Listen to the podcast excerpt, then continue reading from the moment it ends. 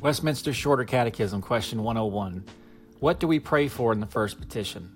In the first petition, which is Hallowed be thy name, we pray that God would enable us and others to glorify him in all that whereby he maketh himself known, and that he would dispose all things to his own glory.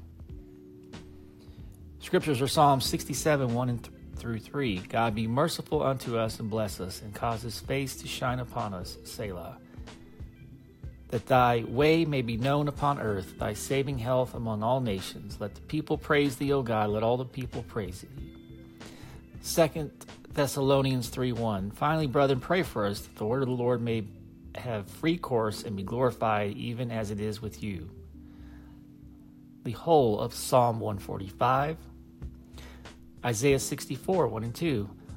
Oh, that thou wouldest rend the heavens, that thou wouldest come down, that the might Mountains might flow down at thy presence, as when the melting fire burneth. The fire causeth the waters to boil, to make thy name known to thine adversaries, that the nations may tremble at thy presence. In Romans 11:36, for of him and through him and to him are all things, to whom be glory forever. Amen. This concludes the reading of Westminster Shorter Catechism, question 101, brought to you by the